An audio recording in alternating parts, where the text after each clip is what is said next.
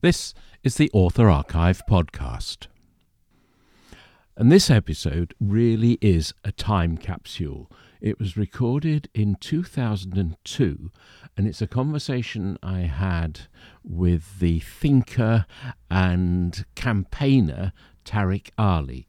And he'd written a book called The Clash of Fundamentalisms, which is about the clash of fundamental Christianity, fundamental Islam, and fundamental capitalism.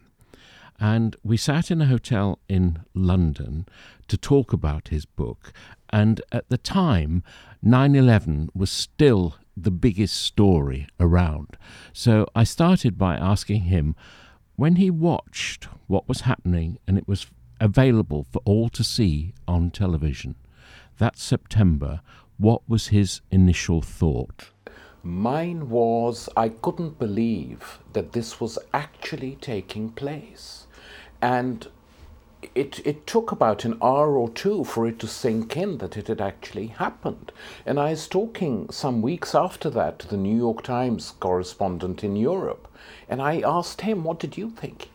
And he said, It sounds awful what I'm going to say, but I was just totally struck by the imagination of the act.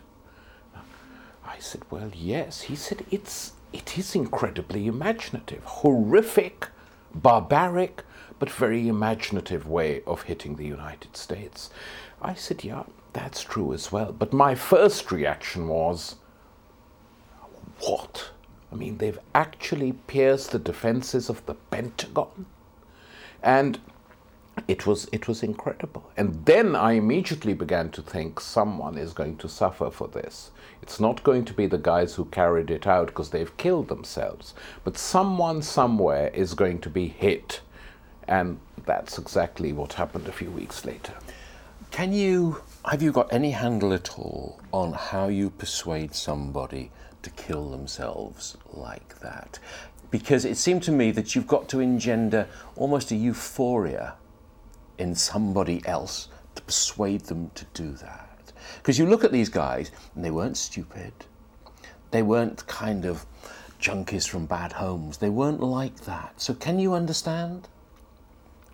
It's something I personally find very difficult to understand how anyone can persuade someone to sacrifice their lives the level of spiritual, political, religious, fanatical intensity must be so great that you put everything else out of your mind.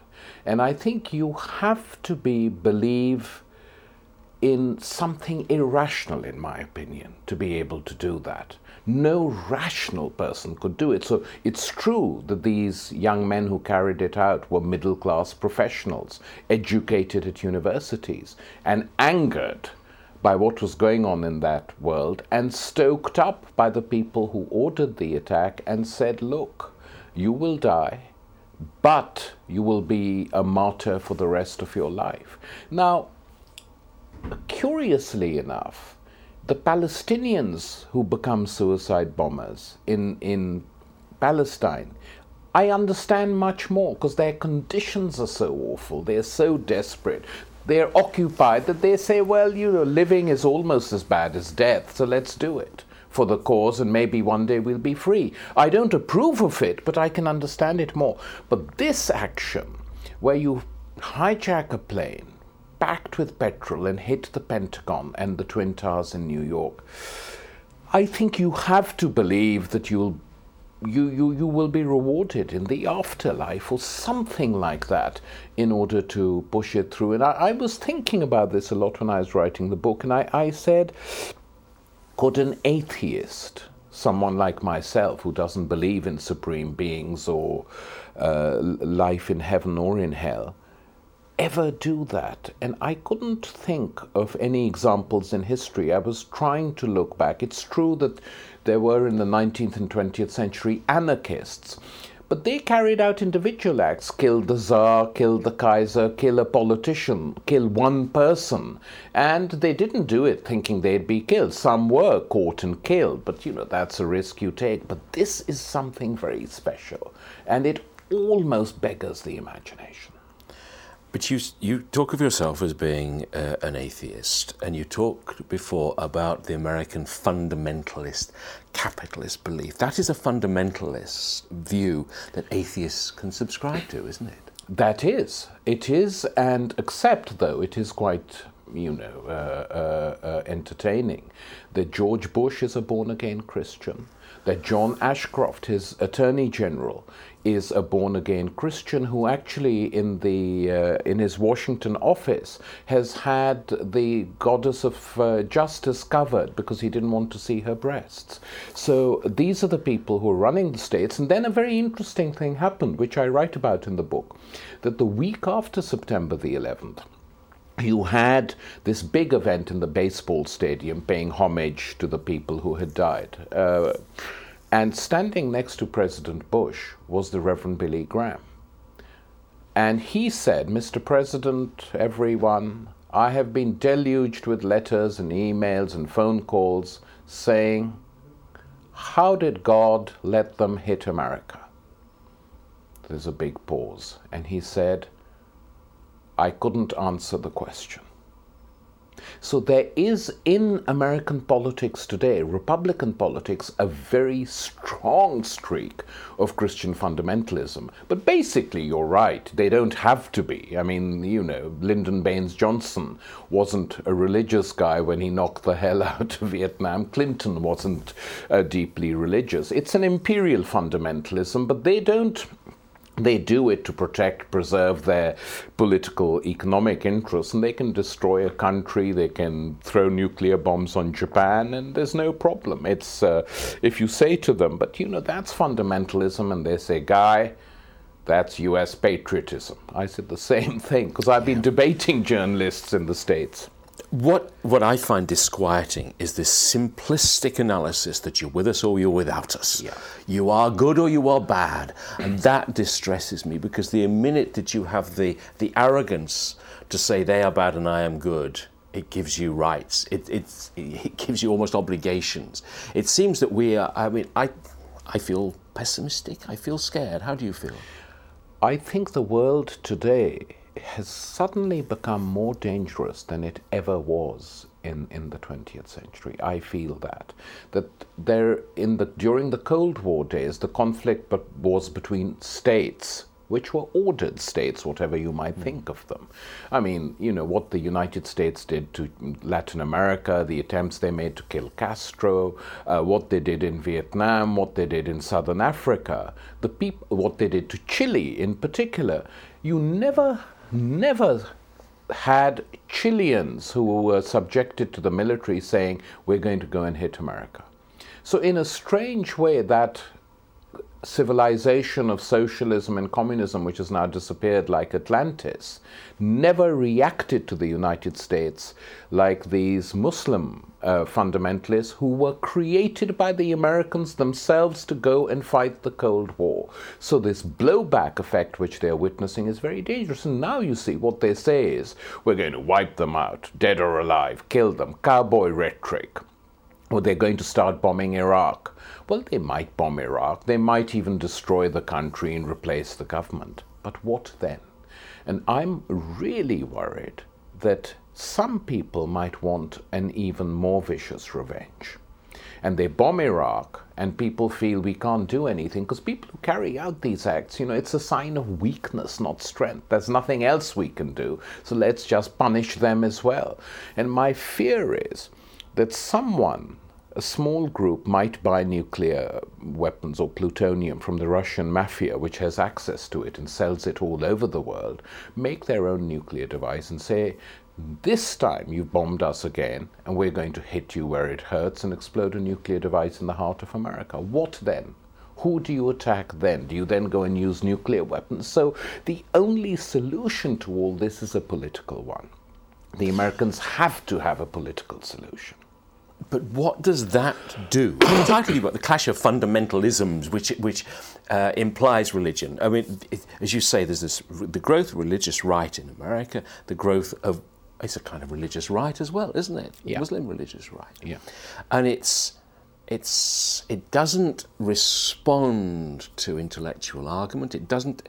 It gives itself points for not being an intellectual, in, intellectually rigorous. The more bizarre thing you can believe, the more points you get. So how do you corrode that? How do you erode that into reason? How do you do it? Well, I think you it's difficult, but I think the key thing is not to imagine that you can win over some of the hardcore fundamentalists. That you will never do on either side.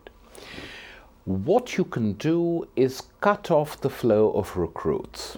And you have then to ask why are young middle class kids in Saudi Arabia and Egypt, the two countries where there's the biggest unrest, joining these people?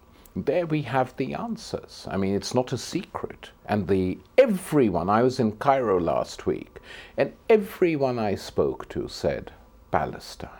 We see every day on our television screens Ariel Sharon's tanks and his bombers and his troops going and killing Palestinian civilians, and the West does nothing that this guy is a war criminal, bigger than Saddam Hussein as far as we're concerned, and he's dined and wined in the White House and in Britain, treated like a normal leader. So, what, what do you expect people to feel? So, my answer is the Palestine Israel question has to be solved. The West, which funds Israel, backs it arms. It has to say enough's enough, withdraw to the pre 67 borders, and let the Palestinians live in peace.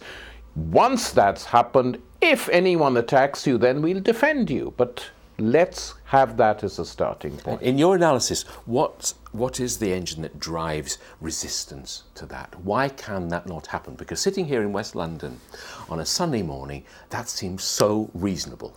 I know. Well, I think the reason is that the United States are extremely worried. They, basically, we have to understand that the world today is governed by one empire, and that is the American empire. I mean, I'll give you a statistic. There are 187 member states of the United Nations. In 100 of these countries, there is a US military presence. So that is the extent of this empire. And this empire feels that Israel is essential to its security interests in the Middle East, i.e., guarding the oil reserves. And therefore, they're prepared to tolerate any atrocities the Israelis dole out because they feel Israel is crucial, and if somehow it's weakened, our oil interests will be affected. And I think that's that's how they look at it. That's a fundamentalist way of looking at it. Reason would dictate you put mega pressure on Israel to do a settlement with the Palestinians, and if they don't, you threaten them. As Bush Sr. once attempted to do, as Edward Heath, when he was Prime Minister, once attempted to do. You really push them, because unless that question is solved, there will be no peace in the Middle East or anywhere else. It, it goes too deep in the Arab psyche. I've, I've noticed this myself. But where is that going to? Where is that going to start changing? Because um, on the paper, in the paper I read on the train coming here this morning, more Jews dead, more Palestinians dead. It, the engine continues. the, How is that going to be cut? I think what is beginning to happen within Israel itself is very interesting. Over the last four weeks, 200 Israeli soldiers, reservists, have come out in public and said, we will defend our country if attacked, but we are not prepared to go and fight beyond the 67 frontiers of Israel. We will not be part of oppressing the Palestinians anymore. This has created mayhem in Israel because this is the first sign of a crack inside the Israeli Defense Force, their, their, their military. And I think this is the most heartening and encouraging thing which has come out. It's not being played up here, but it's very big news in Israel and it's, it's escalating. And the Palestinians say the only reason this is happening is because we've upped the pressure. So hopefully some solution will come out. And it's also good to see that Ariel Sharon's ratings are now going down because people thought that the big fist would sort it out. And they're now finding that all the big fist does is create mayhem inside Israel, where Israelis are dying, not just Palestinians. Well, that didn't work out so well. Things change. This is Tariq Ali talking to me in 2002 And what started our conversation was his book, The Clash of Fundamentalisms Crusades, Jihads, and Modernity. And uh, that book, say, published in 2001, is still available. And because it started talking about 9 11, I asked Tariq Ali, how do you think in the future Osama bin Laden is going to be viewed? It depends which part of the world you're in. What surprised me uh, after September the 11th was not so much the uh, response in the Arab world, which was expected. You know, on the face of it, people were upset that civilians had died, but everyone you spoke, not everyone, but large numbers of people you spoke to privately, they said, We're glad they were hit. They had it coming. And uh, we're proud that Osama did it. That was one response. Another response was not wanting to believe that this could be the work of Muslims. And the number of Muslims who stopped me in the streets of London and Manchester because they'd seen me talking about it and heard me on radio and television, they said, Can we ask you a question? I said, Yeah. Tariq, do you really believe that Muslims are intelligent enough to do this? Just think of the layers underneath that question. It couldn't be us, we're not that bright. I said, I'm afraid it is the work of Muslims. Don't. They said, Are you sure? I said, Who else could it be? It could be Mossad, the Israeli Secret Service, to discredit us. I said, It's wishful thinking. And it can't be the Americans either. They don't kill their own people on this level to, to, to damage you. It has been done by you. So these two different reactions sum it up. But what, what I was going to say was uh, leave the world of Islam. Look at what happened in Latin America. There were celebrations in several Latin American countries in Brazil, there was a black jazz pianist performing uh, the week after. So he first started by saying, I want a minute's silence in honor of those who are dead. And people stood up. Everyone did. There's about three, 4,000 young Brazilian kids. Then he said, I'm going to start this evening's recital by starting by playing God Save America. At this point, the whole hall erupted with chants of Osama, Osama, and the, the concert never took place. In Bolivia, people celebrated on the streets. In Nicaragua, people were hugging each other silently and smiling. This was uh, in China, the New Yorker reported all the vox pops they did on the streets in China the day after. They said, We are happy you were hit you know, the way Chinese can say something like that totally calmly. And this poor New Yorker journalist they said, You're happy 3,000 people died? And they said, You bombed our embassy in Belgrade during the Balkan War. No one was too upset. Chinese people had died. And the guy said, But six Chinese died in Belgrade and thousands in New York. They said, For us, each Chinese life is worth the same. So that was the reaction outside the Muslim world. And I think Western politicians really have to understand that and begin to grapple with it. And on the cover of your book, an interesting photograph of George Bush. What, is he good or bad news? I'm, I'm falling into my own trap. No, he's, he's neither. But what's your, what's your take? Well, I think George Bush is a very naive, uh, not very bright politician who didn't even manage to win the majority vote popular vote in his own country.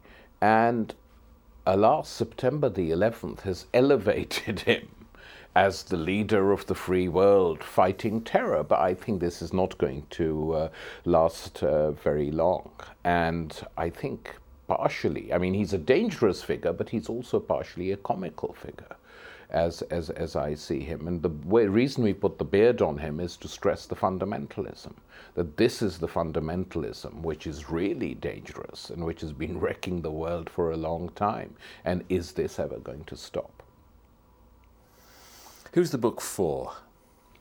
The book is written for anyone who wants to grapple with what's happened, it offers a secular history of Islam. So if people say, What is this religion about? I attempt to give a history, not from a divine religious point of view, but basically what Islam was, how it arose, how it conquered large parts of the world, what happened to it, in quite a sympathetic way, but without being religious. It's also a history of the birth of American imperialism how it grew, how it traveled, what it did. So it's designed for Muslims, for non Muslims, for anyone who wants to think that I'm neither on the side of George Bush, but I'm nor am I on the side of Islamic fundamentalism. And I think there are millions of us around who don't support either side. When you finished writing it, um, did you understand a little more? Were you a little more secure in the answers, or did it just produce more questions? It produced a lot of questions for me as well writing this book, but I also was pretty confident that the solution to this problem, a real, you know, if you really want to restrict and isolate groups of terrorists, you have to undertake big initiatives and political solutions in that part of the world politics is the way uh, forward, uh, not violence on either side, either state terror and state violence deployed by the United States and Israel, or by small groups of people going and blowing up bits of America. I don't think either of these is going to reach uh, a, a, solution. Talking, uh, trying to achieve solutions, and then making sure that what's been agreed is pushed through, that's the way forward. The book is called The Clash of Fundamentalisms. It's published by Verso, the latest from Tariq Ali. Tariq, thank you so much for coming. Thank you very much. That's Tariq Ali talking to me in 2002.